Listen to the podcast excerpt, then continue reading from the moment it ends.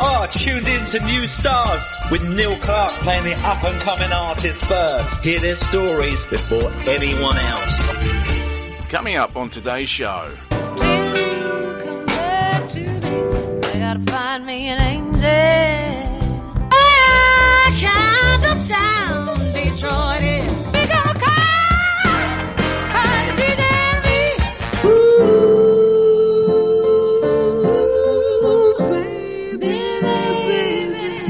Welcome to another New Stars show with myself, Neil Clark. Today I'm talking to a music historian, author, and writer known as the British Ambassador of Soul. He has enjoyed a near ringside seat observing the progress of Aretha Franklin as one of the most iconic global artists of all time. You're going to be in for a treat because he is no other than David Nathan. Welcome to the show, David. Well, thank you, Neil. That was quite an introduction. I don't, I, I don't, I hope I can live up to the expectations you created. And really, thank you for having me on, on the show. I'm really excited to be talking to you today. Thank you. Thank you. Now, born in London, and your introduction to black American music was initially via the albums you bought by the Beatles, and your pocket money spent on D- Dionne Warwick's Walk On By, Martha Reeves and the Vandellas Heat Wave, then on to Gladys Knight and the Pips, Irma Thomas, and more. What was it about the black American music that drew you in? that, that's a question I've been asked a few times, and it's really actually difficult to say. Uh, here, here's the best I can come up with. Um, you know, as you correctly pointed out, my my first, uh, you know, you could say pop music uh, came in the form of, of albums by the Beatles, and what I found particularly enjoyable were some of the covers they did. So they did uh, on some of their early albums, they record, they did cover versions of songs by The Miracles, You Really Got a Hold on Me. They did, um, um, now, now I'm trying to remember the other. Oh, please, Mr. Postman, of course, the Marvelettes, mm-hmm. um, Twist and Shout, Isley Brothers. So, so they did do a fair portion on, on some of those early albums of, um, of their versions of what were, would have been music by what we then called R&B uh, or R&B artists, and of course, quite a few of them were Motown related. I mentioned the Marvelettes, the Miracles, and so on. And um, I was fascinated. Firstly, I liked the music. I liked the Beatles versions, but I was also fascinated by the fact that they mentioned these uh, artists on the back in the, in, in the in the notes on the back. They would make reference to those. I was like, well, who are these people? I don't know who any of them are, but they hmm. sound so interesting. The names, you know, the Marvelettes, the miracles, you know. And so, so my fascination, first it began with the fascination. And then, uh, I think, you know, well, I know what really happened, um, involved one of their, um, uh, you could say one of the proteges of, of, of, of the Beatles and Brian Epstein, their manager, Cilla Black, who of course was mm. very, very uh, popular here in, in, in Britain and, and in other different parts of the world, but particularly in Britain at this time and she recorded the song "Anyone Who Had a Heart." Yeah. And uh, I got into a dispute with one of my classmates who s- insisted that uh, the Dionne Warwick, as we call her in England, version was better, and I said it isn't because I had a crush on Cilla Black. But anyway, the bottom line was it's true, it's true, it's true story. I had a crush on her, and anyway. Um, did you ever meet her? I never. You know, it's so funny, Neil. I never did. Uh-huh. Uh, I, I, I, you know, of course, subsequently met Dionne and spent has spent many many hours in her company, but never met Cilla Black. Oh. Isn't that oh. interesting? Yeah. So anyway, yeah. after uh, anyone who had a heart was a uh, you know a big hit for Cilla, mm. uh, the next Dionne uh, recording was Walk On By, and that just really I, I was completely taken by the song. Um, and you know, all the Cilla Black photographs came down from the wall and, and up went all the Dionne photographs. And I just became really, really interested in, in, in the music Dionne was doing. And then, you know, some of the artists that were also her contemporaries, uh, such as, you know, the people, you know, Martha and the Vandellas, I bought Heat Wave. Um, and then, of course, um, later that year, 1964, I actually got to see the Beatles uh, performed in, in, in the cinema, which was also a theater right next to where we lived. My my family lived fish and chip shop called um, Crusoe's on Kilburn High Road, and uh, we lived above it. And my dad got tickets for me and my sisters to see the Beatles with special guest Mary Wells. So right. that was my first concert. And, um, you know, that, but at that point I started to be really, really, I was uh, immersed myself in, in, in what we still called R&B. We hadn't yet really, it hadn't really morphed yet into being called soul music. Um, but it became my obsession. Now, you are renowned uh, soul music historian and an award-winning music journalist whose career spans more than 50 years, which is absolutely staggering, and congratulations for that. With the fascinating stories to tell, like playing cards with Luther Vandross in his New York apartment before he became globally famous, conducting the first UK cover story on supergroup Earth, Wind and Fire founder Maurice White on a life-changing plane ride in 1975 and getting a lift from Janet Jackson in her Jeep after an interview with her in 1993 and so on. So what is it like being around these artists even before they've become famous? Well, it's funny as you just recounted that. I thought, wow, that is quite a lot, isn't it? Um, well, how, how is well? To be really honest, Neil, to begin with, of course, in my early years as a, as a music journalist, well, as I became a music journalist, that wasn't my original career plan, but you know that is how it turned out. And um, I mean, to begin with, of course, like many other people, I was in awe, you know, meeting people for the first time and being in the presence of artists whose music I had really loved already.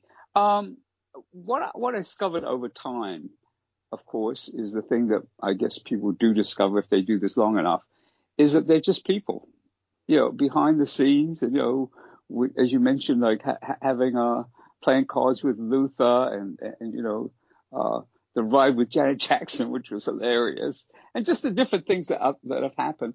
Uh, yeah, after a period of time, it you know, as long as there's a sense of mutual respect there, uh, which in most cases there is, you know, it, it just becomes like you know meeting someone and just having a chat and getting to know them and discovering that you know, like all of us, they have challenges and ups and downs in their careers.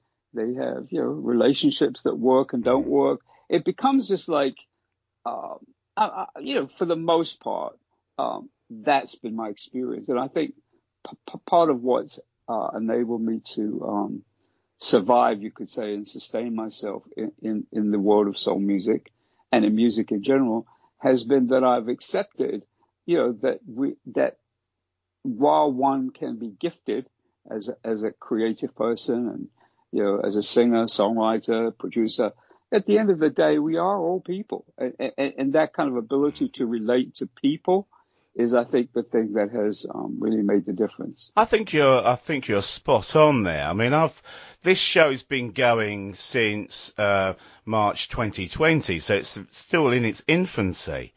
But I have encountered countless artists that have had either mental health issues, they've been bullied at school, they- they've carried burden with them through their life, but they've found solace in music. And for me talking to, I mean, I've spoken to a couple um, top end um, musicians like Rosella and Sean Smith, you know, and you know, you took you get to know them as a person, not as a pop star, and it's different being on this side of the fence as opposed to a fan that sees them for the first time in the in the public domain. You know, it's and Yes. it's it's very refreshing because you actually sit down with them and you talk to them like a human being. You don't talk to them, mm. oh my god, it's oh oh it's Rosella. Yeah, you you mm-hmm. don't think of it like that. You think of it. It's someone that you know already, and you, you're just having this chat. Yeah. It is, uh, it is an amazing feeling. Absolutely. And, and, and, you know, to say, like in life, yeah, there's some people you kind of vibe with and you connect with. uh, as artists, as, as people, and then there's some that that doesn't happen. I mean, you know, it's not like everybody I've ever interviewed or everyone, anyone I've ever, you know, done something with in terms of music. Um, you know, like I bond with all of them. I mean, there are people, there are very specific people over the course of that 50 years, as you pointed out, um, that I, that I would say, you know, I felt an affinity with, I felt kinship with, or I felt, or, or developed a friendship with, um, you know, and friendship in, in those terms is a little different. I mean, when you're becoming friends with someone or you have a friendly relationship with someone who's traveling all the time, on the road all the time, you know, it's a little different from having a friend who lives in the same area or the same country Mm. or the same neighborhood. Yeah, it's a different kind of friendship. Mm. But still, it, you know, friendships get maintained and there's a certain kind of, there's certain people who I will always cherish as people that I've really gotten to know and really like as people. Cause that's the other thing. You know, so, you know, like really liking them. You know, like this is somebody I would want to hang out with. And that Yeah. not true of everyone, No. but it's certainly true of, of some of the people that I've had the privilege and, and, and opportunity to meet. Yeah. Especially like me, of course. Um, Of course, of course, of course. we're gonna we're gonna hear um, five unheard and unreleased tracks taken from the 2021's definitive Aretha collection, simply entitled Aretha, which you was hired by Rhino Records to work with uh, Patrick Milligan to compile this new album. So let's hear the first track called My Kind of Town, Detroit is. You're gonna love this.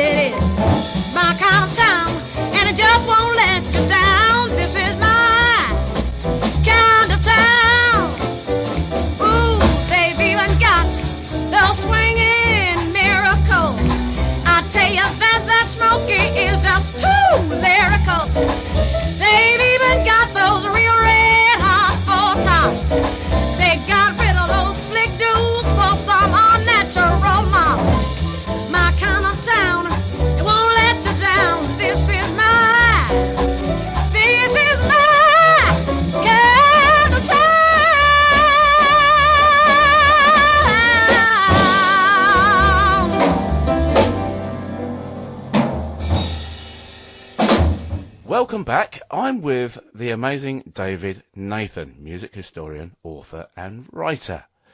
Um, David, how did you feel about being asked to work with a producer on the new Aretha album?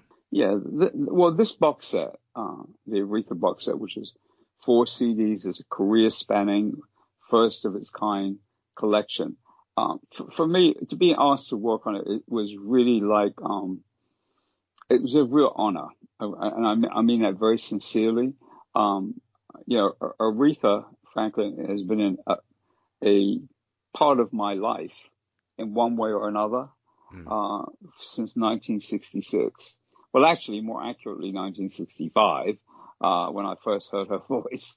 Um, and- but as a presence, like an actual person that I could interact with since 1966 and over many, many years. So being asked to write, to work on a project that was honoring her entire career. I mean, boy, what, what a wonderful opportunity. And I've worked with Patrick before, uh, Patrick Milligan at Rhino in Los Angeles, and um, he was just a great person. He is a great person to work with because he understood my feelings about Aretha and why I thought this was a really important project. And so it was just a real honor, and I'm really, really, really happy about it. Yeah, absolutely.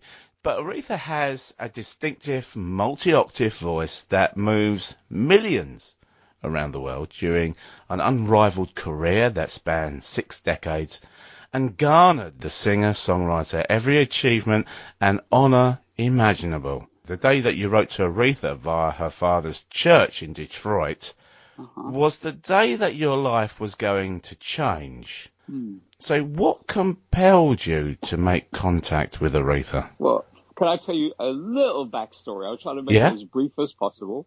Okay, so um, h- how my how I arrived at Aretha, so to speak, was through what I call my musical DNA. So DNA oh, as yeah. in Dionne, yeah. You know, Dionne being a fan of Dionne, Dionne Warwick or Warwick as she's called outside of the UK. Uh, uh-huh. Uh, you know, following her and she did an interview in, uh, for uh, one of the music papers here in Britain in 1964, and she, they were asked her who were some of her Amer- favorite American singers, and she mentioned Nina Simone. I thought, yeah. well, who's this Nina Simone? I've got to find out who the Nina Simone, Nina Simone is.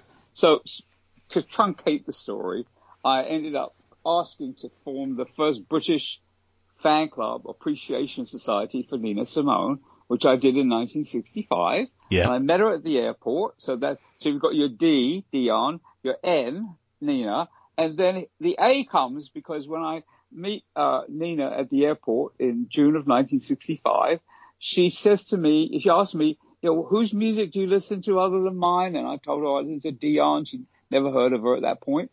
Uh, and she said, well, have you heard of this girl, Aretha Franklin? Girl, it's funny to say it now. have you heard of this girl, girl, Aretha Franklin? I said, well, I, I, I think I've heard the name. She said, well, you've got a singer here, Dusty Springfield, who's covering her songs note for note, which was not actually completely true. Dusty had done one Aretha song. But oh, right. in Nina's mind, she was copying her anyway. So Nina went on a little bit of rant. But I thought, well, who is this Aretha Franklin? And, um, you know, a few months later, I was at a, a, beach party mm-hmm. in Littlehampton and, um, somebody brought a, a record player, um, to the beach, uh, with batteries and they put on this album by Aretha Franklin and I heard her singing Walk On By, uh, the Dionne song, which she was covering it on that, on that particular album. And I thought, oh, who is, who is this? Who is this? and I thought, oh wow, I was just just, I mean, completely um, blown away by the sound of her voice. I, I just could, I had heard, I hadn't heard anyone who sang like that. So in 1966, as a, a teenager, I, all my pocket money that I got from working in a, record shop on Saturday went on getting the imports, the Aretha Franklin LP imports. And what drew me to her voice, what drew me, what, what, what really was the catalyst for me writing to her um, was that she, number one, she didn't sound like anyone else I'd ever heard. And that was the first thing. And secondly, it was the just pure emotion, the emotion in her voice. I just, it just drew me in and I felt some way connected to how she sounded and, and what she was singing about. Um, you know, and I just, it just, I can't, I can never fully explain it to anyone. I just felt something told me this is this this whoever this is, she's absolutely amazing. And at that point, Aretha was kind of marginal in America. She wasn't, she hadn't like become this mainstream artist by any means. So of course, you know, as you said, I, wrote to her father's, to her care of her father's church, sent a backup letter care of her manager, who I didn't know at the time was also her husband. And, um, you know, I got a reply about three months later and I was like, oh, I can't believe I got a letter from, the, from Aretha Franklin. Oh, wow. and, and, you know, and so I think really, you, you, know, to go back to your original question, I kind of deviated a little bit, but it, it is, it was really the, the, the emotion, the, the, the realness. I felt that she was not, that how she was singing and how she was uh, expressing emotion was very, very real. It wasn't, um, artificial in any way. It was really like something in how she was singing communicated to something within me. That's the best way I can describe it. Was you hoping to get a meeting with Aretha when you when you wrote to her, or was you just hoping to get some kind of acknowledgement from Aretha? Well, at that point, she had uh, the answer to the question is I just hoped she'd reply Hmm. uh, because she had not been outside of America. She had not toured anywhere other than within America, and even within America, in very limited kind of ways, jazz clubs, you know, um, what they called supper clubs back then, occasional jazz festivals. But she wasn't like a concert artist. She didn't perform like at big venues like Carnegie Hall or anything like that. So she was still quite a, like I say, marginal in the sense. So the most I hoped for was to get a, a reply, and I did. And I was like, oh, just, I just, I'll never forget the morning that I got the letter. I'll never forget. it. I remember exactly where I was, exactly how it happened. It was a Saturday morning. I mean, I just remember everything about it. And I didn't know, and she certainly had no plans to come to England. She, she mentioned in the letter that she hoped she would, hmm. but she, there was nothing like on the cards at that point that would suggest she would have been able to do that. Well, we'll be right back to continue these amazing stories that David's got to tell. And we're going to play the next song, which is a song duetted with uh, Smokey Robinson called Oh Baby Baby. And I'm going to have to say this again. You are going to love this.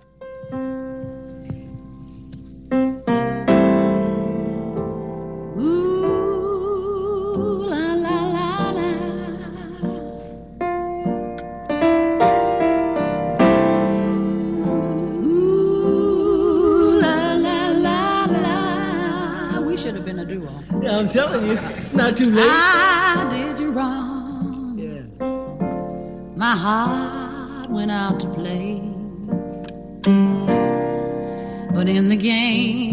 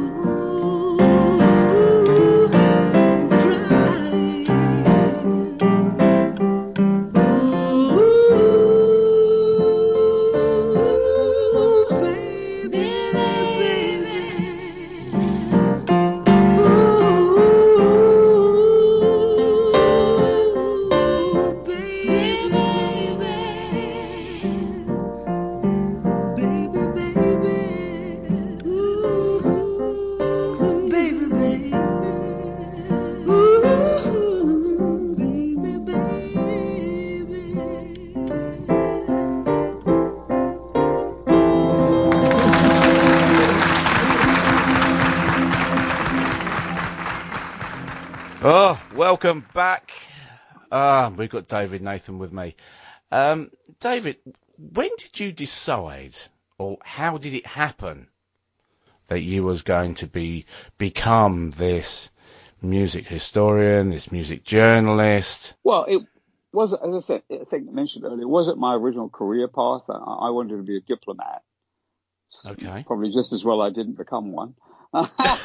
Anyway, well, really, yeah, and, and to be honest with you, it wasn't like a, it wasn't like I sat down and said, "Oh, I really want to be a music journalist. Or I really want to work in soul music." It really kind of just evolved, and it evolved out of me being a fan, and then starting the Nina Simone Appreciation Society, and then, um, you know, in 1966, I uh, co-owned a record shop. I didn't have any money to put into it, but I did have knowledge and wisdom about the music uh, with Dave Godin, who was the founder, original founder of the Tamla Motown Appreciation Society in Britain. Um, and he and I and a third person, Robert Blackmore, created this little shop in, in Deptford, London, called Soul City. And then uh, that went on for a few years. And somewhere in the midst of that, I started writing for this new magazine called Blues and Soul, was then New Magazine. And um, as it turned out, um, in, in 1970, after Soul City closed, I started writing, working for the company that owned Blues and Soul, which was called Contempo. And Blues and Soul was their main, um, was actually their main, um, what would you call it? Their main outlet, so to speak. Yeah. And, um, and I started writing reviews and, and doing a few interviews and I absolutely loved, found a love for writing, love for writing and doing interviews. And that actually was, was how it really, um, uh, began. And, uh, John Abbey who was the editor and founder of Blues and Soul very kindly, um, kept giving me opportunities to do that in London. Uh, and then in 1974, I went to visit New York and did a few interviews there and, um, came back and told everybody I was moving to America and, and, and, and that I, I didn't know what I was going to do. I just know I wanted to write. I just loved, loved writing about artists, meeting them. It was just the writing about it and sharing with people about the music. You know, it was really about sharing the music and I loved it. I absolutely loved doing that. And John Abbey, again, very kindly, I, I owe John Abbey a great debt, uh, for, for having given me the opportunity to be the New York resident correspondent for Blues and Soul, uh, which lo- was for many, many years. And that's when I got to meet many of the artists that, uh, some of the ones you've mentioned, uh, Yeah. Luther Vandross for sure, spend more time with Aretha, um, who I'd met in 1968 when she came to visit for the first time Britain, in Britain. Um, so that's really it. But it was not a conscious like, oh, this is going to be my career path. It kind of just happened like Happens, yeah. organically. Yeah. And, and, and, and I, you know, I, I just think it's, it's, you know, as I talk to, to people, as uh, like when I'm speaking with you, Neil, it kind of re- reminds me of how, an amazing, it just kind of, I, I don't want to say it because this happened, but it kind of did just happen. It, it kind Yeah. of morphed into that. And, and I just kept staying with, um, you know, doing what I love. And sometimes that didn't mean that I made much money, but you know, that wasn't about, it wasn't about that. It was about doing something that I, I love. The passion. The Yeah, the passion passion. overrules. That's right. And in 1980, talking about passion, uh, you were invited to Aretha's home in Encino on condition you tasted her renowned peach cobbler. And you had a real connection with Aretha. Now, it seems um, surreal. Well, uh, it, it probably does seem surreal now. Uh, so, so, so to create just a little context around it, you know, I, I had been, I, I had been doing interviews with Aretha from, from the time, uh, I did some when I was still in Britain, uh, obviously transatlantic, uh, uh, interviews. And then when I went to live in America, I began, you know, at different times doing stories for Blues and Soul, which were specifically, you know, interviews with Aretha. And she, to, to, uh, to say something about that, I mean, she wasn't somebody who necessarily granted interviews to everybody. And what the basis of it well, pop. She did do. I mean, well, no, that would that would be that would be a little bit of a stretch. But I think what it was, and, and I do actually, I, I know what it was because um, we had made that connection very early on. Like Yeah. she didn't necessarily remember the details, but I did remind her that I, you know, had had spoken with her in 1966 to wish her a Merry Christmas, and that I, you know, she'd written to me, and you know, I met her at the airport in 1968 when she came for the first time to perform. So we already had some kind of basis for knowing each other. And uh, so when I went to live in America, she already had that kind of history of relationship, relatedness with me, you know? Yeah. And she also loved, I mean, to, to be fair, I think this has something to do with it. She loved that I was a, a Brit, that I, you know, that this was somebody not born in America. This is somebody who had expressed their uh, appreciation and enjoyment of her music who wasn't part of her environment. And she just, she, I remember many times she, she loved that I was doing these stories for blues and soul. She really did. It was a, a, a kind of kick for her too, you know, cause she wasn't like she toured Britain every year. So it was a big deal. And so anyway, to, to, I, that's the background. So here we are. It's 1980. Aretha has signed to Arista Records, and I get this phone call, unexpected, to say, uh, you know, she tells me I, I've just signed to Arista, and I, I would love you to to, to come out and, and, and listen to the album before it's released. And I mean, how am I say no, right? So I said, well, yeah, sure. And this was not sponsored by a record company. So this is before she, you know, record company, she was really working with Arista. She had just done the album, but she wasn't, there was no publicist in place or anything like that. So she said, uh, well, if you come out, you know, I said, said, great. Okay. Well, I'll do that. Um, so on my own, uh, dime, as they say, I flew out to LA, but I made a condition. I said, well, uh, absolutely. Uh, yeah, absolutely. I'll come out. But, but I've heard all about your, you know, how, how great you are cooking. And I, I want to taste your, um, your, this dessert you made called, well, I didn't call it dessert. Kind of knew what it was, peach cobbler. And so he said, all right. And on the night I got to LA on the schedule to do the interview, go out to her home. Uh, I, you know, confirmed everything. And I said, uh, by the way, you haven't forgotten, have you? Do you mean the peach cobbler? I'm like, yeah. She said, no, it's here. it was kind of funny. She was a woman of her word, and the peach cobbler was wonderful. And I wanted to take some home with me, but I thought that would be pushing it. and you was actually um, at her home for the release of her platinum album, Who's Zooming Who?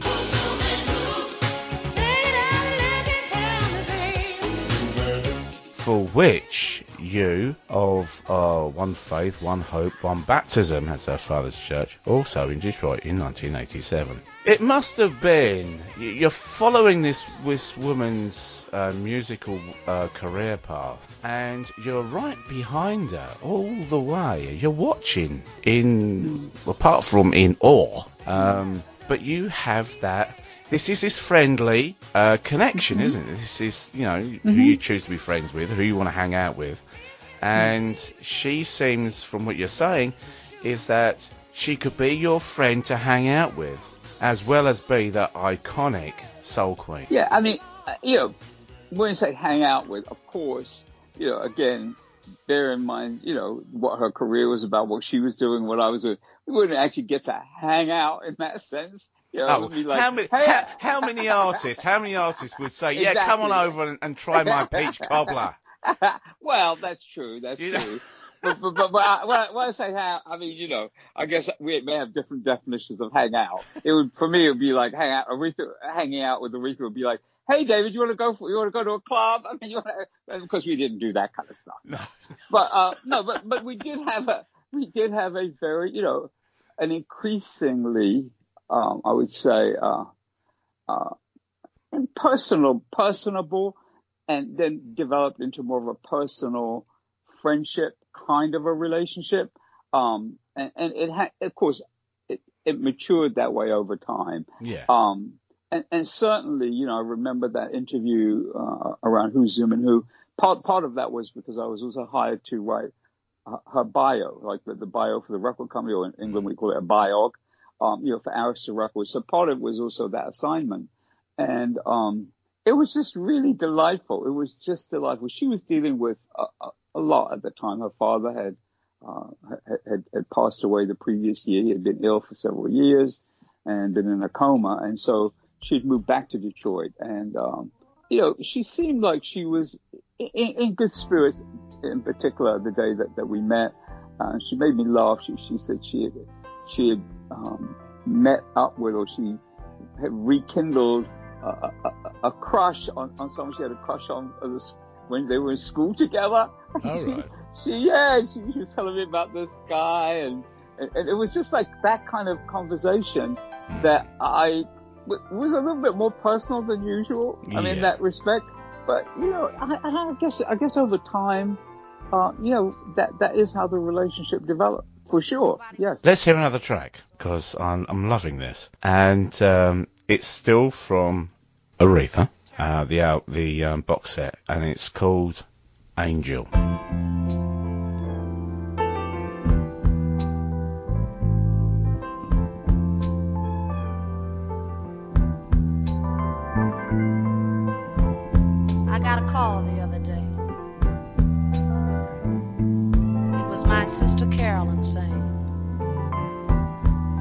By, Aretha, when you can.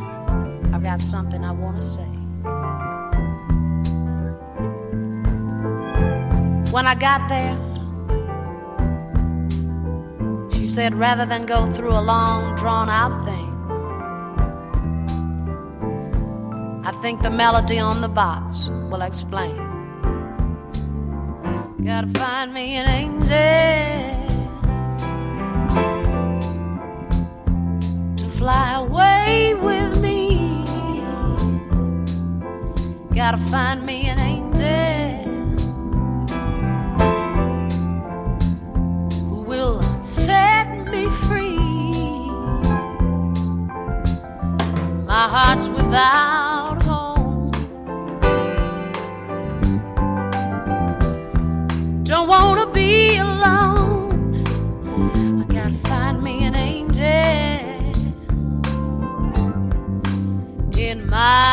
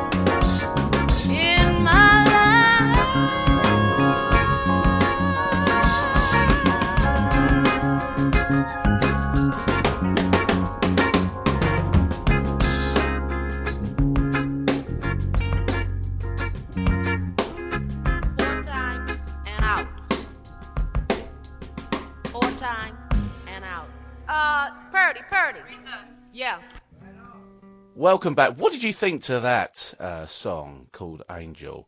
And I'm sure you'll be out there downloading the actual box set. It'd be well worth it. With me is David Nathan. Um, hitting on a very somber note, David. Um, Aretha died on August 16th, 2018 at the age of 76. Um, such a tragic blow to the music industry, being the Queen of Soul. Um, what are your memories of that day? Uh, wow.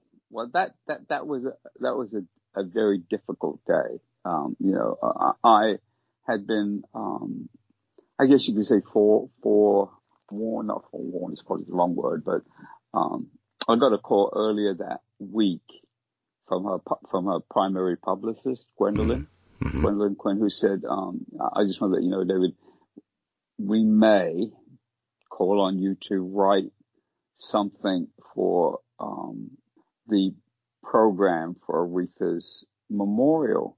Now she couldn't tell me at that point, you know, she's definitely you know, not going to be here by the end of the week. And she couldn't say anything like that. And she said, this is in confidence. So I understood, but, but it alerted me that, you know, Aretha was at a particular point in her, uh, in a, in her health that that was lo- possibly, possibly going to happen within the week. Um, and, and then on that Thursday, you know, is when it happened because of time difference. Um, I didn't find, I found out you know, first thing in the morning here, which was already, um, actually, no, let me get that right. So it was like somewhere in the afternoon in, in, in America. And so by the early evening here and, um, you know, it was hard. It was very hard to, to just take, take it in.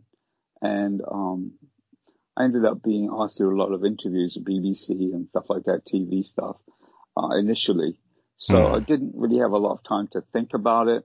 And then, um, the next morning I got a call from one of my cousins who told me that my cousin, her sister, had actually, uh, passed away the same day as Aretha. So the, the day Oh. before.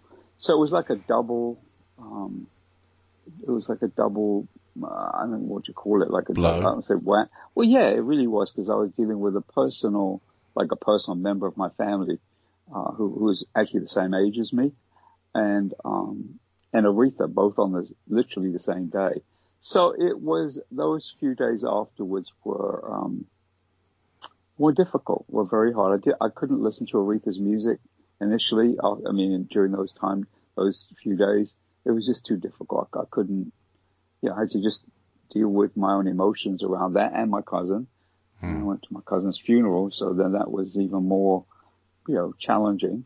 Um, but you know, I, I, I mean, I, I think of them both at the same time now on that day, August 16th, you know, with fondness and, and, and, and great memories. And, you know, I'm glad that to have had, had both of them in my life in different ways. Mm. Um, so yeah, I, I, yeah, it, but, it, but the actual day itself was, was difficult. Yeah. Can you describe how it felt working alongside or with such an iconic artist? Now, bear in mind, this artist is you would you would think she's so high up on the um, on the in the music industry that she's untouchable, can't get to her and things like that. And you've been able to um, grow with her hmm. and you probably out of a very select few have had this this tremendous connection with Aretha Franklin. Hmm. So how did it feel? Well, I mean, uh, at different times it was a little strange. I remember, you know, that call, you know, to come and listen to the album in 1980. It was a little bit bizarre there. Not bizarre, but like, wow. As time went on, um, it was, it was kind of like someone calling up on the phone saying, Hey, how are you? And, and, and so to be honest with you, Neil, to, to, in the last, you know, I would say the last five or six, seven years of, of Aretha's uh, life when we were still, you know, connected and in touch. It was not unusual, uh, to quote a Tom Jones song, to, for her to just call on the phone out of the blue and just say, yeah, I, I remember you know, she would just call and say, "Hey, David," and she, she said she wouldn't say, "Hey, this is Aretha," because I knew her voice immediately. And she I said, "Hi, Aretha," and then the next line would be, "So, David, what's the gossip?" And I know that's not how people would think she would be, but that was it. And, I, and then I would feign like, oh, I don't know what you're talking about. Kind of like, oh, I don't, you know, what do you mean gossip? I don't know gossip. but it was that kind of, at some point, you know, what happened, Neil, as happens in, in, in relationships with all kinds of people, you kind of go through a, you, you pass a certain threshold where there's a there's an ease and a comfort and a certain kind of familiarity that um, that, that happens. It doesn't happen with everyone, Mm. um, but that's really what happened. And, and, and so how it was working with her, um, I mean, I did work with her. I mean, of course, I wrote liner notes for different albums. I did updated her bio for Arista Records and for J Records at different times. So, so it was, um, you know, it was just like easy. I mean, she, she didn't make it difficult. I mean, we only had one moment of, of, of, of, upset in all those years. Really, in all those, we had one thing that happened that I thought was a little bit not, not, not so wonderful. Uh, but that, it was just a one-time thing, and, and you know, it didn't didn't last. I, I will say this, you know, I, I always um, made sure that I gave Aretha the respect she deserved for what she had accomplished, and she also, in turn, you know, gave me respect for someone who had has had been a journalist for a long time, writing about her, and, and just for my own like survival, so to speak, in, in, music. So there was that mutual respect that made it a lot easier to, to work with her. Um, and you know, we used to have just sometimes just very funny conversations about other music, other people's music, and you know, and stuff like that. To quote Quincy Jones. Well, you said uh, respect, which is the R E R E S P E C T. Um, yes.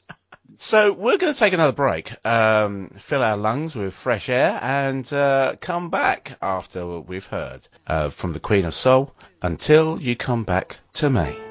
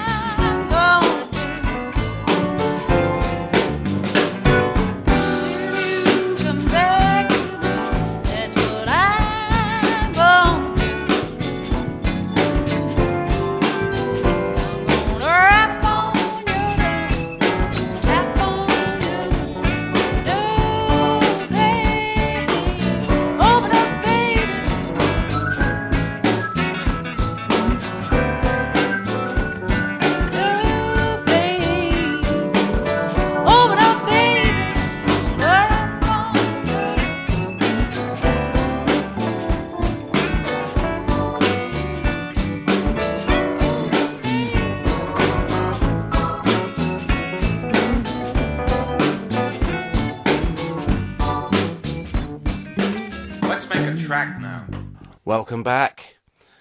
David Nathan is with me. What is uh, what is it about music history that fires up your passion, and has it always been soul music? Well, I'll answer the last question first. Yes, so it's always been soul music, uh, and, and, different allied forms of it. So I would say, you know, not just straight up soul music, but, you know, um, some you know funky stuff, you know, what we came, came to know as disco. I mean, the different kind of branches of it. Mm-hmm. But essentially, yes, it's always been soul music that has fueled my soul, actually. Mm-hmm. Um, and uh, so that was the last question, your the last part of the question. And now I've forgotten what the first part was. What is it about music history oh, what that is fires it? up your music passion? history. Yes, yes, yes. Well, uh, that's good. That's a question. Well, you know, you know, really, I think what it is, Neil, as as a as a teenager, hmm. you know, I was I was quite um uh, I I say kind of not nerdy, but kind of geeky a little bit, and I like collecting things. You know, I, I was interested in archaeology as well. I was interested in you know different countries and collecting the names of ambassadors, all kinds of weird things like as a as a as a teenager. So I was already disposed to being interested in history in a sense already. Hmm. So it wasn't that it's not a big, a big stretch for me to be interested in the history of soul music, but more likely I'd say that I've become known as a soul music historian as a result of my having been doing this for so long. It wasn't like I planned to be a historian. It's more like, I guess you could say I'm more like a living historian because I'm really sharing about my experiences and just you know, understanding about the roots of the music as well. So so uh, yeah, I, I, yeah, I, I always think it's kind of funny. I never thought I'd ever become a, historian, but here I am. well, I think the universe had uh, something in store for you, and you you are certainly fulfilling um, what it had in store. So, what's next for David Nathan? Um, uh, well, a few things. Um, you know, I've been, you know, working steadily on what I would say my musical memoirs, which um, you know, really the story of my of my life in in, in music and soul music, mm. uh, and, and how it developed. Some of the things I've shared with you. Um, so I'm really working towards doing that. I currently post doing a series of posts thanks to social media on, on my website and, and, and, on different social media outlets, um, like brief posts that kind of track my journey. So at some point that will become a book of some kind. Mm. Who knows? It might become a a Netflix series because it does have drama in it. Wow. It isn't all. It isn't all. It isn't all. Oh, I met so and so and I met so and so. You can't live a life in soul music without having a real life as well. Well, yeah. So there's that. Yes. That's, so so that and then um that's one thing. I'm also um you know con- continuing to work on other projects with Rhino Records related to Aretha's legacy. Hmm. So we've got some other projects kind of in the in, in the in the hopper, so to speak.